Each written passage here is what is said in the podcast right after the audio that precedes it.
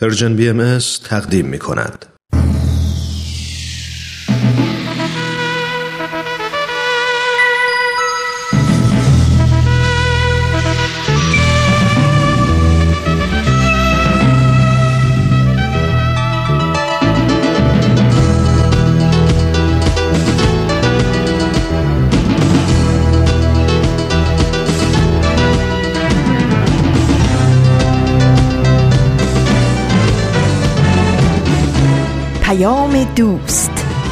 برنامه ای برای تفاهم و پیوند دلها.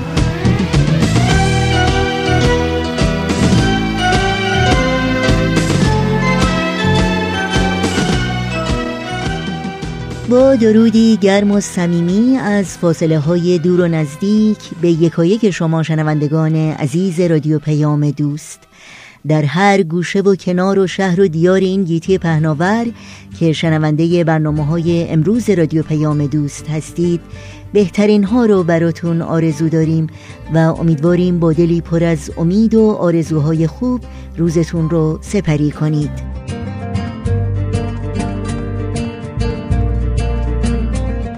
نوشین هستم و همراه با همکارانم پیام دوست امروز دوشنبه دهم تیر ماه از تابستان 1398 خورشیدی برابر با اول ماه ژوئیه 2019 میلادی رو تقدیم شما می کنیم. پیام دوست امروز شامل برنامه گزیده های از یک سخنرانی خواهد بود. قبل از اون نمایش این هفته دوران شکوفایی رو خواهیم شنید و در آغاز هم با برنامه این روزها به یاد تو با شما همراه خواهیم بود. امیدواریم در طی ساعت پیش رو در کنار ما باشید و از شنیدن برنامه های امروز رادیو پیام دوست لذت ببرید. با ما هم حتما در تماس باشید و نظرها و پیشنهادها پرسشها و انتقادهای خودتون رو مطرح بکنید و از این طریق ما رو در تهیه برنامه های دلخواهتون یاری بدین.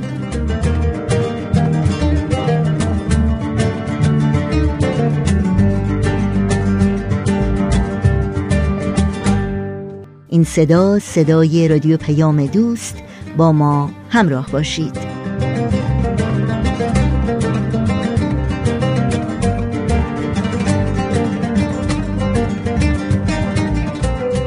و ما این روزها با مرور کوتاهی بر چند گزارش خبری یادی می کنیم از تعداد دیگری از شهروندان ایران زمین. شهروندانی که بعد از گذشت چهار دهه از پیروزی جمهوری اسلامی ایران همچنان مورد اذیت و آزار و سرکوب و زندان و شکنجه قرار می گیرند و از ابتدایی ترین حقوق انسانی خود از جمله حق امرار و معاش محرومند. به یاد پیروان آین بهایی در ایران.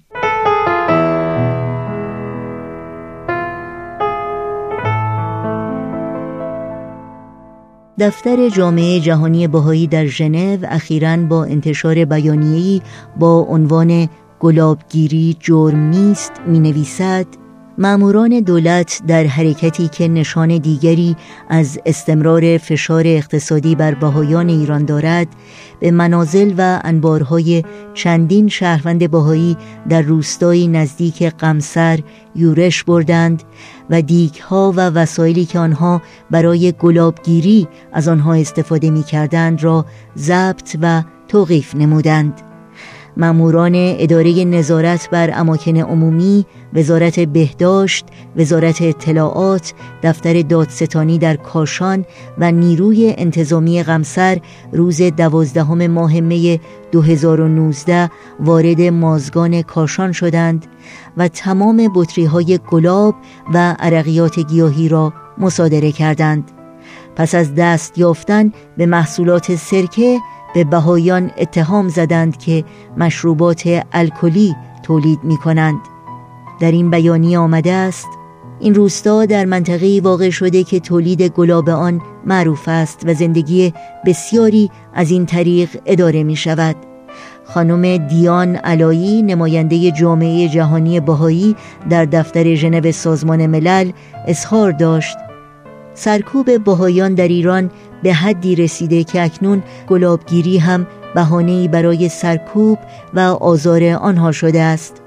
او گفت این هم روش دیگری از طرف مسئولین حکومت ایران برای اجرای برنامه سیستماتیک و منظم است که بهایان را از امرار معاش محروم کنند. در این بیانیه آمده است مازگان روستایی است از توابع قمسر کاشان در استان مرکزی که تعداد زیادی از ایرانیان بهایی در آنجا سکونت دارند. تاریخ این روستا در ایام آغازین آین بهایی در ایران ریشه دارد. هنگامی که شیخ مازگانی یکی از ائمه جمعه محل به این آین روی آورد.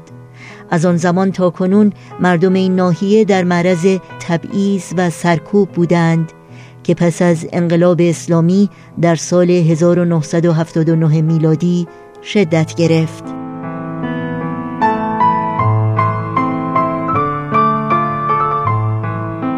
کیان ثابتی ژورنالیست آزاد در گزارش اخیر خود که در سایت خبری ایران وایر منتشر شده از شرایط دشوار بهایان بازداشت شده در سمنان و ضرب و شتم و ممنوعیت تماس آنان خبر می دهد.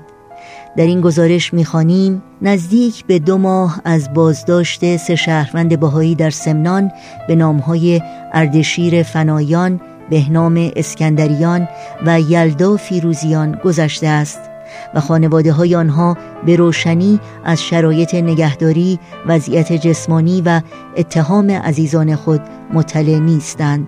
اردشیر فنایان سی ساله یکی از بازداشت شده هاست که تا کنون هیچ تماس تلفنی یا ملاقات رسمی با خانوادهش نداشته است. یکی از نزدیکان او در رابطه با وضعیت این زندانی باهایی به ایران وایر گفته است محمد علی فنایان پدر اردشیر در روز پنجشنبه شانزدهم خرداد به دلیل بیماری کلیوی در بیمارستان درگذشت. در همان روز با اصرار و پیگیری خانواده فنایان اداره اطلاعات اجازه می دهد تا اردشیر تحت الحفظ برای ملاقات پدر به بیمارستان برود. اما وقتی ماموران او را به بیمارستان می‌برند پدرش ساعتی قبل فوت کرده بود.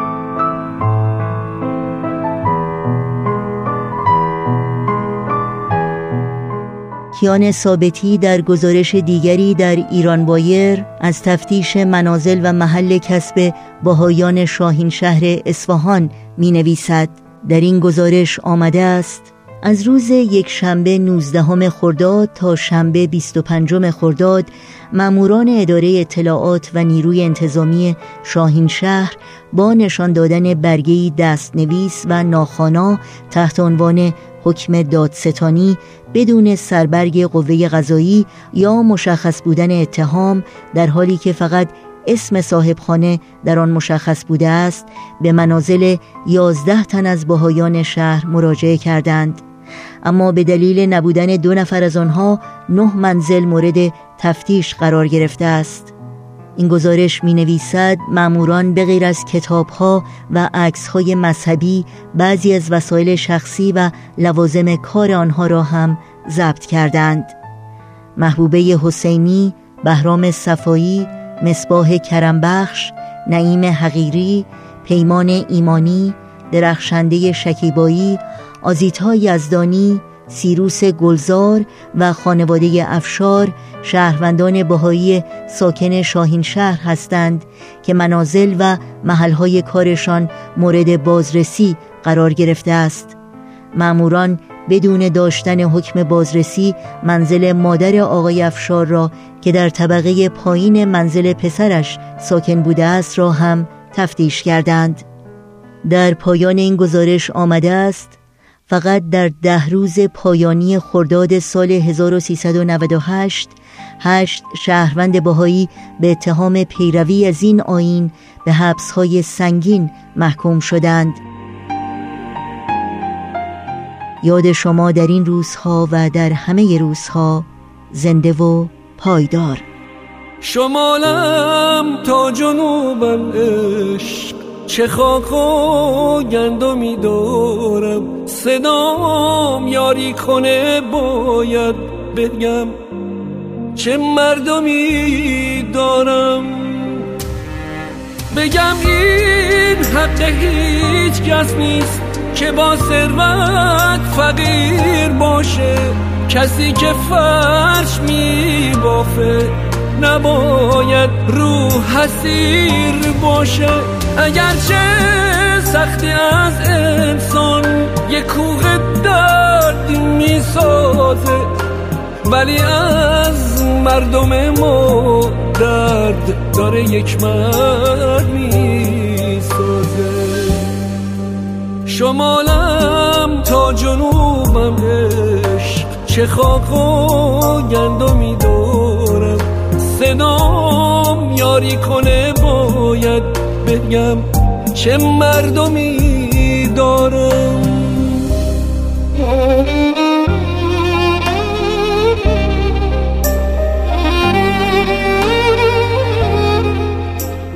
شنوندگان عزیز در این بخش از برنامه های امروز گوش هوش میدیم به نمایش این هفته دوران شکوفایی همراه با گروه نمایش رادیو پیام دوست. با هم بشنویم. گروه نمایش رادیو پیام دوست تقدیم می کند یاد گرفتم که من تقلید نکنم خرافاتی نباشم و تشبیه نکنم. دوران شکوفایی. خاطرات نگار. کاری از امیر یزدانی. باید باشیم خوشبین. هرچند شدیم روونه زندان هرچی که ما گفتیم من که بعد میگیم دنیا برابر باشه. دین باید مسابق علم و عقل باشه. الان ما تو قرن بیست و یکیم همراهیم با عقل و تکنولوژی. رابطه این دوتا رو حفظ ما باشه. اون سال چه عید عجیبی بود. همیشه فکر می‌کردم عید یعنی شادی و خوشحالی. انگار با اون انفجار سر سال تحویل همه چیزای خوب و میریزه توی زندگیمون. چهره های خندون فامیل و دوست آشنا، روبوسی، عیدی، غذاهای خوشمزه، لباسای نو، خونه های تمیز، گلای قشنگ، هوای تمیز و بازی ابر و خورشید و آفتاب و بارون. عید برام همیشه مثل نور شدیدی بود که به همه چیز میتابید و همه چیز رو قشنگ و تمیز و شاد می‌کرد. اما اون سال انگار برای اولین بار بود که عید و همونطور که بود می‌دیدم. شادیهاشو می‌دیدم و قشنگیاشو اما دیگه می‌دونستم که عید هم مثل روزای دیگه است. هم شادی داره هم غم. وقتی به دیدن ماهگل رفتم و گفتین آخرین نوروزیه که توی ایرانه دلم خیلی گرفت. وقتی به دیدن مریم رفتم و گفت مجبور یه روز در میون یا پیش مامانش باشه یا پیش باباش دلم خیلی سوخت. وقتی سمانه گفت که برای عید هیچی نخریدن چون کارخونشون نمی‌تونسته به کارگر و عیدی بده بازم دلم سوخت. اون موقع بود که فهمیدم قصه ها با اومدن عید جایی نمیرن. فقط تا مدتی نادیده گرفته میشن. مردم توی عید خوشحالی می‌کنن و میخندن و تبریک میگن نه به خاطر اینکه قصه ای ندارن. به خاطر اینکه می‌خوان شاد باشن.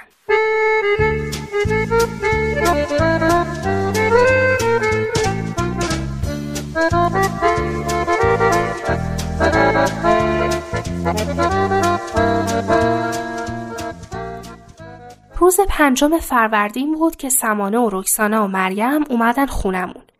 زنگ زدیم رادان و ندا هم اومدن. وای چقدر دلم برای همتون تنگ شده بود. وای منم همینطور. همش یه هفته گذشته اما انگار یه عمره که همدیگه رو ندیدیم. خب از پارسال تا حالا همدیگه رو ندیدیم دیگه. با چشم ابرو به مریم اشاره کرد که خیلی تو فکر فرو رفته بود. انگار اصلا به حرفای ما گوش نمی‌داد. سمانه نشست کنار مریم و شروع کرد بخوندن. ارباب خودم سلام علیکم. ارباب خودم بزبز قندی. ارباب خودم چرا نمیخندی؟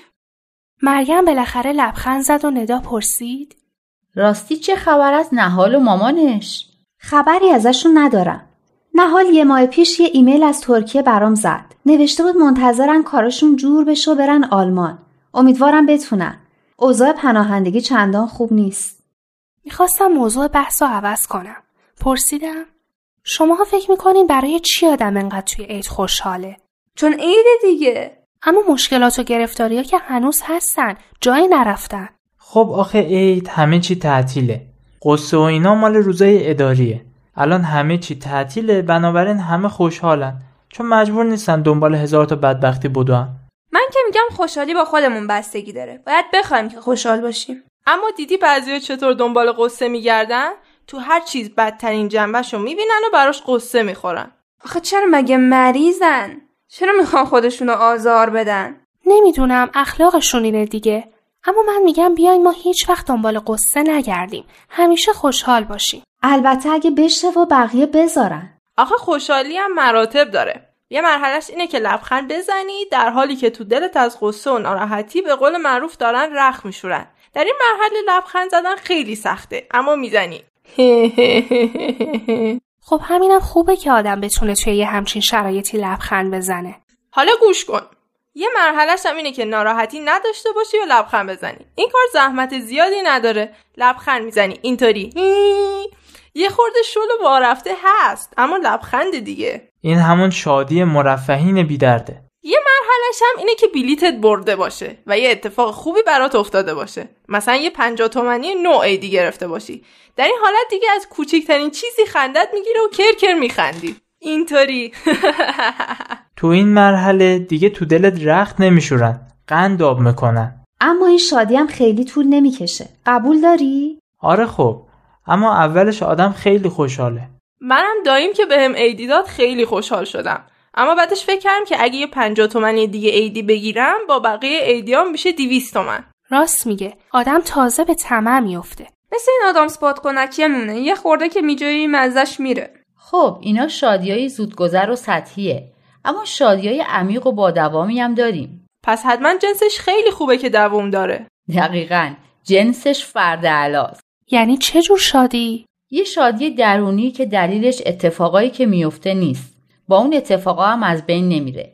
یه شادی که مال قلب خود آدمه. هر اتفاقی هم که بیفته سر جاش هست. ایول این چیز خوبیه. خب چطوری به دست میاد؟ با چیزایی که قلب آدم رو راحت و خوشحال می‌کنن. مثل مهربونی انصاف و شاید مهمتر از همه انقطاع. اینو دربارش حرف زده بودیم و از قطع کردن میاد فهمیدم. یعنی از این دنیا ببریم به چیزای این دنیا وابستگی نداشته باشیم. آفرین دخترم واقعا تلاش خوبی داشتی. یعنی اگه از این دنیا ببریم قلبمون خوشحال میشه؟ آره دیگه همه مشکلات و ناراحتی های ما مال چیزای این دنیاست. اگه قلبمون رو به خدا واگذار کنیم همه قصه ها از یادمون میره. بذارین یه چیز جالبی تو گوشیم درباره شادی و سرور حقیقی دارم براتون بخونم. اینهاش از حضرت عبدالبهاست که میفرمایند سرور بر دو قسم است جسمانی و روحانی. سرور جسمانی محدود است. نهایت امتدادش روزی ماهی سالی. و نتیجه ندارد. اما سرور روحانی ابدی و بیپایان. و این سرور با محبت الله جلوه نماید و به فضائل و کمالات عالم انسانی حاصل گردد. پس تا توانی بکوش تا زجاج دل به سراج حب منور گردد. من همشو فهمیدم اما نفهمیدم اون جمله آخرش چی بود. زجاج دل؟ این یه تشبیهه. سراج یعنی چراغ. به اون شیشه دورش هم میگن زجاج. به اون حبابش. حالا قلب رو به یه حباب شیشه تشبیه می‌کنن که با چراغ محبت روشن و درخشان میمونه. چه قشنگ! یعنی قلب آدم با محبت روشن میشه.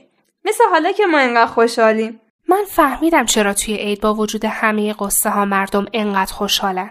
برای اینکه توی عید همه دلخوریا رو کنار می‌ذارن و به همدیگه محبت می‌کنن. به دیدن هم میرن از همدیگه پذیرایی می‌کنن به همدیگه عیدی میدن. تو متنی که ندا خونده بود گفته بود فضایل و کمالات انسانی. درسته؟ یعنی همون چیزایی که با خودمون از این عالم می‌بریم. یعنی اینا هم توی اون دنیا به دردمون می‌خورن هم توی این دنیا باعث خوشحالیمون هستن. خیلی جالبه ها. بچه راستی اون دفترهایی که اون دفعه می‌گفتین و خریدین؟ چیزی نوشتین؟ رفتیم بین این دیونه ها پنج تا سالنامه یه شکل و یه رنگ خریدیم.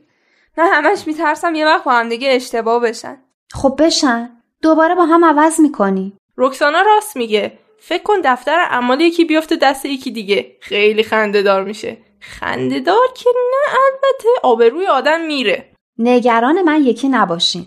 من همین که بفهمم دفتر خودم نیست میدم به صاحبش. هیچ کنجکاوی هم ندارم. من کنجکاوی دارم اما نامردیشو ندارم. خیالتون از بابت من راحت باشه. چون از من فضولترم کسی نیست. پس خیالتون از بابت همه راحت باشه. حالا واقعا هر شب می نویسین که چه کارهای خوب و چه اشتباهاتی کردین؟ من که زیاد توضیح نمیدم فقط اشاره می‌کنم. مثلا می نویسم دعوا باراشین حالا تازه فهمیدم که من روزی چند بار باراشین دعوا میشه. اگه تا آخر عید همین یکی رو بتونم کم کنم خیلیه. راست میگی منم از این به بعد همین کارو می‌کنم. اونجوری خیلی وقت می‌گیره. من گاهی حوصلم نمیشه. بقیهش رو فرداش می‌نویسم. به نظرتون فایده ای هم داشته؟ من میگم تا آخر عید رو بنویسیم. بعد ببینیم فرقی کردیم یا نه. هنوز زوده. یه هفته نشده.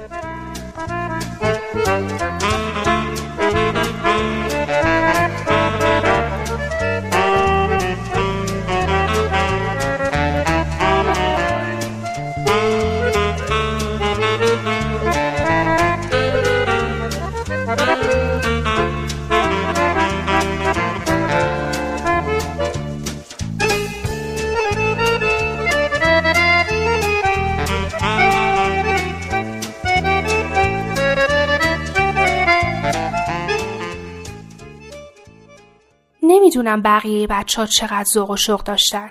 اما من که هر شب منتظر این بودم که وقتش برسه و به اتاقم برم و دفترم و از مخفیگاهش در بیارم و با خودم و کارای اون روزم خلوت کنم. همیشه اول کارای روزای قبلم رو میخوندم. دیگه تو کارای خونه بیشتر به مامانم کمک می‌کردم. در مقابل شیطونی های امیر و بد اخلاقی های گاه به گاه سهراب صبر بیشتری از خودم نشون می‌دادم و به خاطر همه اینا به خودم ستاره می‌دادم. برای هر مناجات و هر ده صفحه کتابی هم که میخوندم یه ستاره به خودم می‌دادم. سالنامم خیلی خوشگل شده بود. واقعا داشت ستاره بارون می‌شد. داشتم جنگ و صلح رو میخوندم. یه خورده به خاطر سپردن اینکه اسم کیچی بود سخت بود. اسمش خیلی برام عجیب و غریب بود. اما کم کم داشتم عادت می‌کردم. خیلی ماجراهاش جالب بود. اینقدر که تا فرصت گیر می آوردم شروع می کردم به خوندن و می رفتم توی یه زمان دیگه. توی یه سرزمین دیگه با ماجراهای هیجان انگیزی که مال یه دنیای دور دیگه بودن. سهراب و امیر هم کنجکاو شده بودن که بدونن توش چی نوشته. اما من همش بهشون می‌گفتم که باید صبر کنن تا من کتاب رو تموم کنم.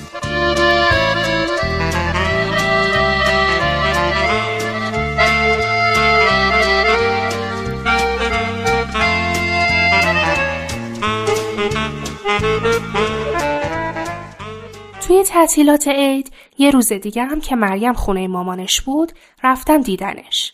به نظرم اومد زیاد سر حال نیست. حقم داشت. اینکه یه روز پیش مامانت باشی و یه روز پیش بابات کار آسونی نیست. نمی‌دونم بابا و مامانش به حال و روز مریم هم فکر می‌کردن یا فقط به فکر دعواهای خودشون بودن. گفتم فکر اینو بکن که حوصلت سر نمیره. مرتب در جنب و جوشی. نه زیادم بد نیست. شدم مرکز توجه. هر جا میرم خیلی تحویلم می‌گیرن و به هم می‌رسن. برای هیچ چیزی هم به هم نه نمیگن. یه طوری که گاهی حوس میفتم سر به سرشون بذارم. اما دلم نمیاد. من فکر کنم دفتر تو ستاره بارون تر از همه ما باشه. چون تو داری دو نفر رو که خیلی عزیزن خوشحال می‌کنی. مامان و بابا تو. دلم براشون میسوزه. به خصوص برای بابام. احساس می‌کنم خیلی تنها غمگینه. درسته که همه این بلاها رو اون به سر هممون آورده. اما فکر می‌کنم واقعا پشیمون شده. یعنی مامانت بیش از حد سختگیری می‌کنه؟ چرا باهاش حرف نمی‌زنی؟ حرف می‌زنم. اما مامانم هم راست میگه. میگه حتی اگه واقعا هم پشیمون شده باشه پشیمونی کافی نیست. رفتارش باید عوض بشه. میگه دیگه طاقت این که دوباره همه مراحل از اول طی کنه نداره. آره خب اینم حرفیه. فکر کنم باید به هر دوتاشون فرصت بدی. انشالله که یه راهی پیدا می‌کنن. اگه واقعا بابات پشیمون شده باشه رفتارش هم تغییر میده. فکر کنم حق با مامانته. اینطوری بابات به خاطر اینکه با مامانت آشتی کنه همه تلاششو می‌کنه. نمی‌دونم. دیروز که پیش بابام بودم من و دخترم و عمم برد شهر بازی. به منم گفت به مامانم زنگ بزنم و رازیش کنم که بریم دنبالش و اونم ببریم. مامانم اومد. اتفاق خاصی هم نیفتاد. اما امروز که برگشتم خونه دیدم چشماش پف کرده و حسابی گریه کرده. پشیمون شدم که به حرف بابام گوش کردم و با اصرار مامانم و مجبور کردم که بیاد. چقدر مریم تنها و کوچولو به نظر می رسید. بلند شدم و بغلش کردم و گفتم این چیزا که تقصیر تو نیست. به نظر من مامان و بابات خیلی شانس آوردن که دختری به خوبی و عاقلی و مهربونی تو دارن. اینو از ته قلبم میگم. واقعا شانس آوردن. تو داری بهترین کاریو که از دستت برمیاد می‌کنی. بقیهش دیگه دست تو نیست. اونا خودشون باید به داد زندگی خودشون برسن. امم به بابام میگه که باید برن پیش مشاور خانواده. اما بابام قبول نمی‌کنه. خب چرا؟ اخلاقش اینطوریه. کلا حرف کسی رو قبول نمی‌کنه. همیشه کار خودش رو می‌کنه. یعنی تو هم بهش بگی فایده ای نداره؟ فکر نکنم. اما گفتنش ضرری نداره. شاید یه خورده اخم و تخم کنه. اما من میگم. به هر حال هرچی که پیش اومد قصه نخور. بیشتر از این از دست تو کاری بر نمیاد. دیگه بقیهش با خودشونه.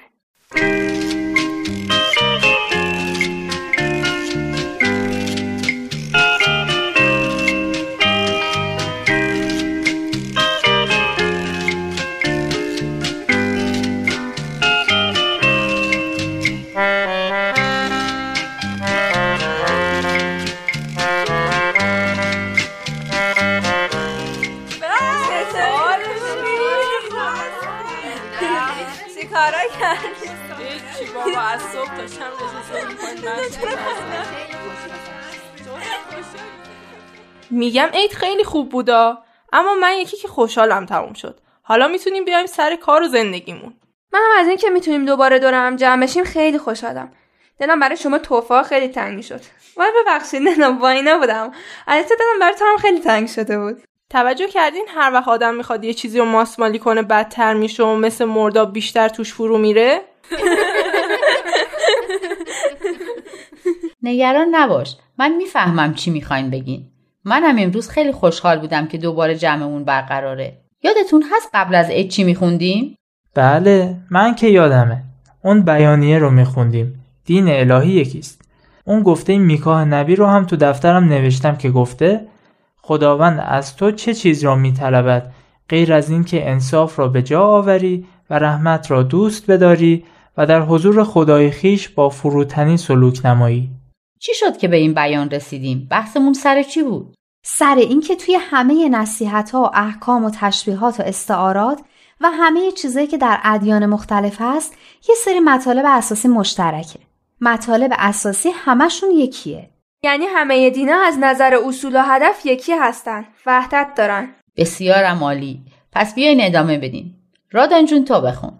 همه آینهای بزرگ به تلویح و معمولا به تصریح به توالی ظهورات الهی اشاره دارند. من خودم اینو نفهمیدم. اینجا چی میگه؟ کلا می‌خواد بگه تو همه دینا هست که دینای دیگه ای هم قرار بیان. پس اون تلویح و ایناش چی بود؟ گفته بود به تلویح ولی بیشتر وقتها به تصریح. یعنی گاهی به طور غیر مستقیم گفتن اما بیشتر وقتها خیلی سریح و روشن گفتن که دینا به صورت متوالی و پشت سر هم میان. یعنی فقط بهایان نیستن که میگن دینای دیگه هم باید بیان. دقیقا. چون هیچ دینی آخرین دین نیست و پیشرفت روحانی بشر همیشه ادامه داره. و همیشه هم برای پیشرفتش به مربیای روحانی که همون پیامبرا هستن احتیاج داره. بخونم؟ صحبت دیگه ای نبود؟ پس می‌خونم. یکی از قدیمترین و روشنترین این اشارات را در بها گواد گیتا می‌خوانیم. گرچه من از زادن و مردن فارغم گرچه من خدای کائناتم چیره بر طبیعت خود به نیروی مایای خیش در میان مردم آیم. آنجا که نیکوکاری از رونق برافتد و تبهکاری بالا گیرد من در قالب تن مجسم شوم و میان مردم آیم. تا اساس خیر نگهبانی کنم و بنیاد شر براندازم. من در هر دور پیدا آیم تا آین راستی برقرار سازم. اول یکی بگه این بهگود گیتا چیه؟ بها گاواد گیتا. از آثار مقدسه آین هندوه که تو هند پیروان زیادی داره. خود آین هندو مال بیشتر از سه هزار سال پیشه. اینه که اینجا نوشتن یکی از قدیمی ترین اشارات به توالی ظهور پیامبرا در بهاگاواد گیتاست. خب حالا ببینیم چی میگه. میگه اگرچه من خدا هستم و تولد و مرگی تو کارم نیست اما هر وقت که نیکوکاری از رونق بیفته و مردم به تبهکاری روی بیارن من در قالب بدن انسانی مجسم میشم و میون مردم میام تا خوبی و خیر رو حفظ کنم و ریشه شر رو بکنم. چه جالب. میگه من در هر دور پیدا آیم. یعنی من در هر دوره میام. یعنی مرتب میام. حالا باز بگین دین ما آخرین دینه. حالا با کی هستی تو؟ نکنی به ما داری میگی. نه با همه اونایی هستم که هر دینی میاد میگن این آخرین دینه و بعد با بقیه دینا جنگ و دعوا را میندازن. تو عصبانی نشو. ما قول میدیم با هیچ دیدی جنگ و دعوا را نندازیم. خوبه؟ عالم انسانی رو وحدت بدیم. همه اصول دین ها رو هدف بدیم. با یه دنیای متحد طرف بشیم. همه حرفمون یکیه. حق یکیه. خدا بند بشناس و فرق تو با دینت. اشکاف ببین عقل تو چی میگه. مهمین دین توی قلب تو بشینه. شنوندگان عزیز رادیو پیام دوست هستید و بخش دیگری رو از مجموعه نمایش های دوران شکوفایی شنیدید. برنامه های رادیو پیام دوست رو با قطعه موسیقی ادامه بدیم. با من بیا تا بهار بعد از پاییز غمبار خورشید میتابد دوباره. فردا می آورد به بار. با من بمون تا سهر امشب و شبهایی دگر که هر سو سوی ستاره از صبح می آورد خبر. برنامه گزیده های از یک سخنرانی از رادیو پیام دوست. امروز اولین بخش گزیده های از سخنرانی دکتر فریدون جواهری رو تقدیم شما می‌کنه با عنوان عدم دخالت بهاییان در سیاست. در معرفی دکتر فریدون جواهری به این مختصر اکتفا می کنیم که دکتر فریدون جواهری پژوهشگر مسائل اجتماعی هستند و همچنین برای سالها به عنوان مشاور ارشد سازمان ملل در زمینه توسعه اجتماعی و اقتصادی در کشورهای مختلف فعالیت داشتند و این سخنرانی رو در بیست و دومین همایش سالانه انجمن ادب و هنر ایران در کشور انگلستان ایراد کردند. با هم بشنویم.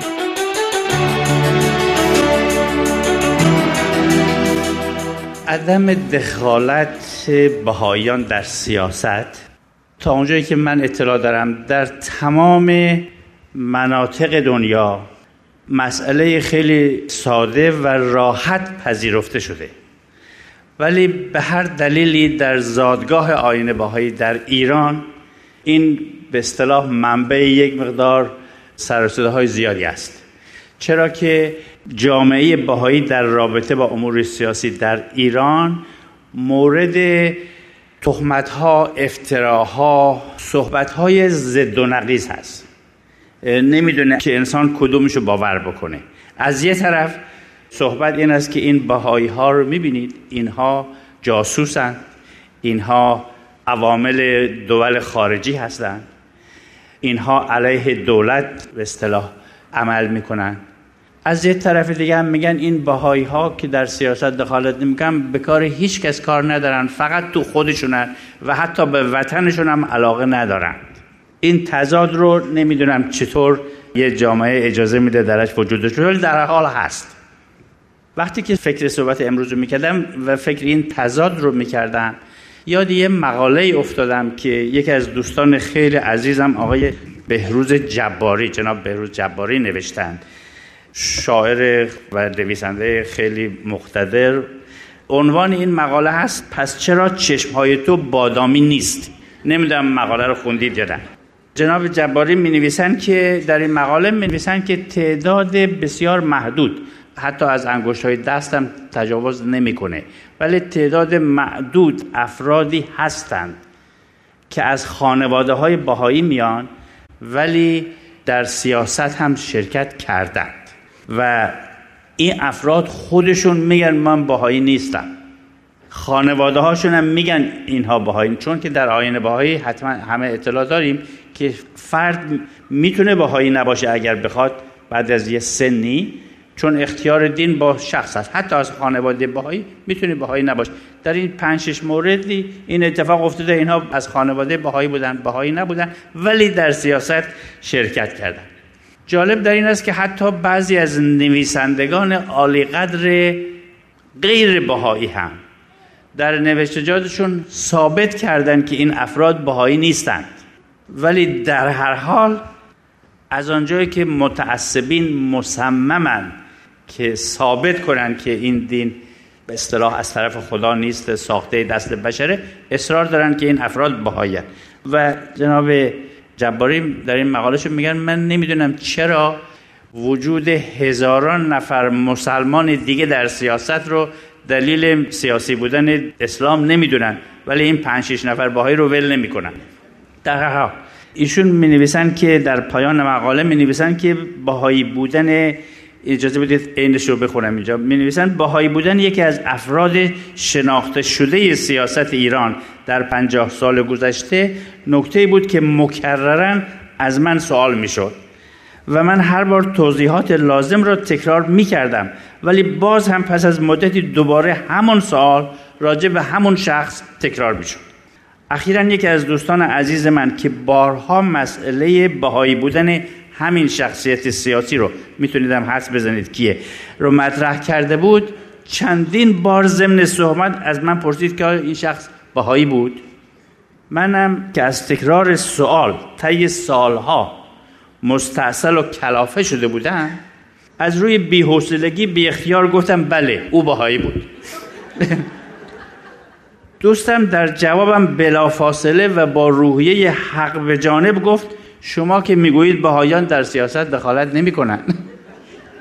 بعد جناب جباری که طبع تنز نویسی هم دارن در این مقاله می نویسن که این عکس عمل این دوست من منو به یاد یه داستانی انداخت که میگن در یک اتوبوس مسافربری که از شمال به تهران می‌رفت دو نفر پیش هم نشسته بودن بعد از چندی که از حرکت اتوبوس گذشت یکی رو به دیگری گفت که آقا شما ژاپنی هستید آن شخص که انتظار چنین سوالی را نداشت گفت نه آقا من ژاپنی نیستم.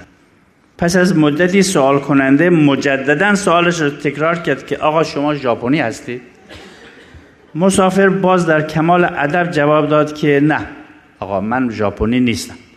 چون این موضوع چند بار تکرار شد مسافر که خسته و کلافه شده بود برای فرار از تکرار سوال در جواب گفت بله آقا من ژاپنی هستم.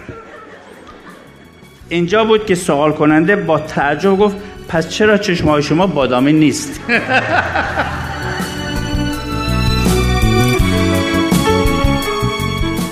با رادیو پیام دوست و برنامه این هفته گزیده های از یک سخنرانی همراهی می کنید بعد از لحظات موسیقی از شما شنوندگان عزیز دعوت می کنم به ادامه این برنامه گوش کنید.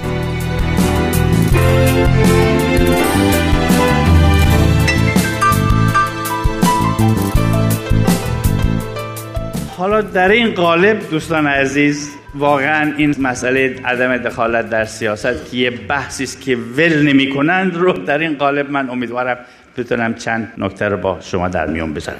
ولی الحمدلله در ملت واقعا شریف ایران علل خصوص با آنچه که در چهل سال گذشته اتفاق افتاده متوجه شدن که عدم دخالت بهاییان در سیاست یکی از اصول آین بهایی است. یعنی یکی از اصول یکی از عناصر چهارچوبی است که بهاییان کارشون داره انجام میدن به هدف خودشون می‌خوان نزدیک بشن. دیروز من خدمت شما عرض کردم که تهیه اون قالی خوش طرح و اینها طرح می‌خواد عناصر مختلف می‌خواد تار و پود و رنگ و عناصر مختلف می‌خواد ولی مدیریتی هم می‌خواد. مدیریت یعنی عناصر چهارچوب مدیریت.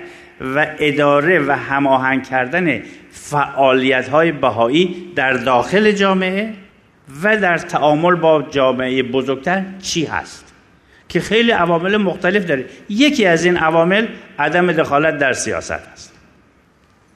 بنابراین سوال واقعی الان بسیار سوال سازنده است.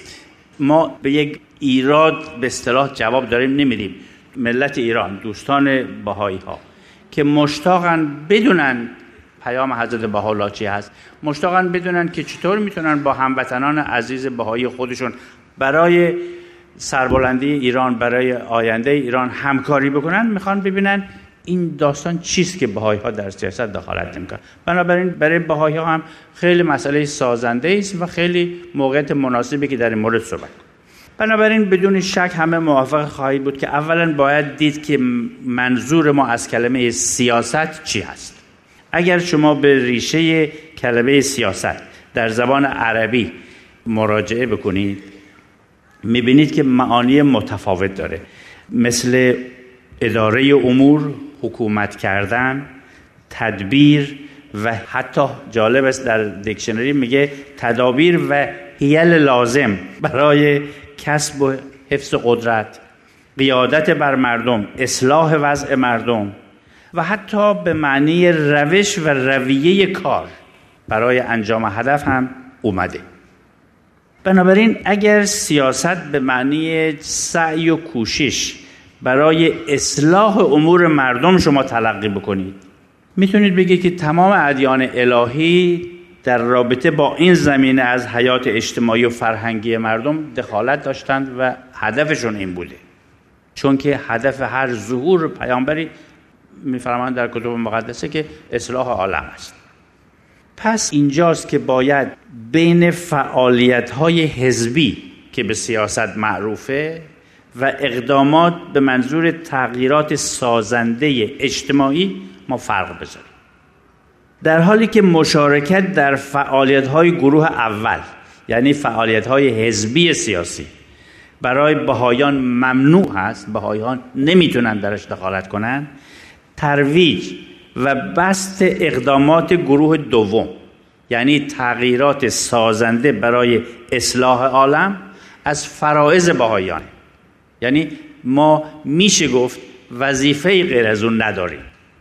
اگر سیاست به معنی تقلیب اجتماع تحول تقلیب اجتماع و کمک به حرکت بشر به سوی تمدنی پیشرو و رفاه مادی و معنوی انسان تلقی بشه به آسانی بله میشه گفت که جوهر پیام حضرت بهاءالله این سیاست رو دنبال می‌کنه.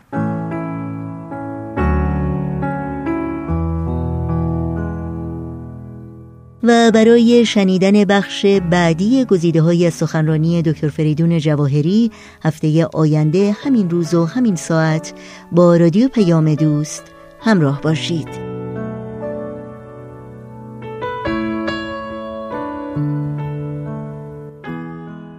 شنوندگان عزیز رادیو پیام دوست به اطلاعتون برسونیم که از روز چهارشنبه 19 تیر ماه تا چهارشنبه 26 تیر ماه فیلم مستند The Gate سید باب با برگردان فارسی از دو تلویزیون ماهواره اندیشه و پارس به وقت تهران پخش خواهد شد.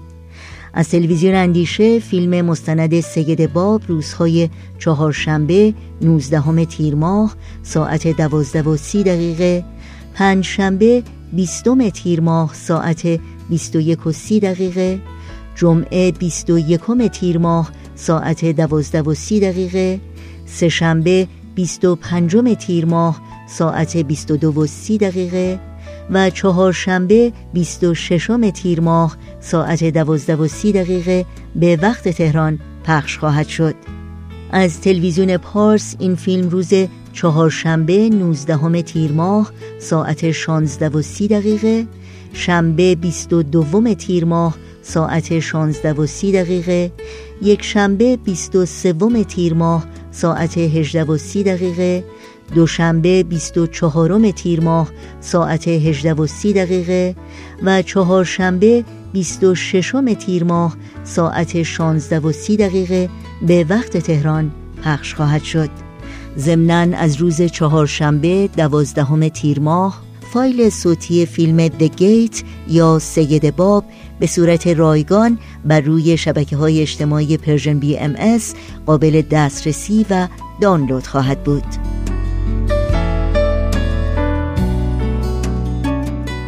در اینجا به پایان برنامه های این دوشنبه رادیو پیام دوست می‌رسیم. همراه با بهنام مسئول صدا و اتاق فرمان و البته تمامی همکارانمون در بخش تولید رادیو پیام دوست از همراهی شما سپاسگزاریم و خدا نگهدار میگیم.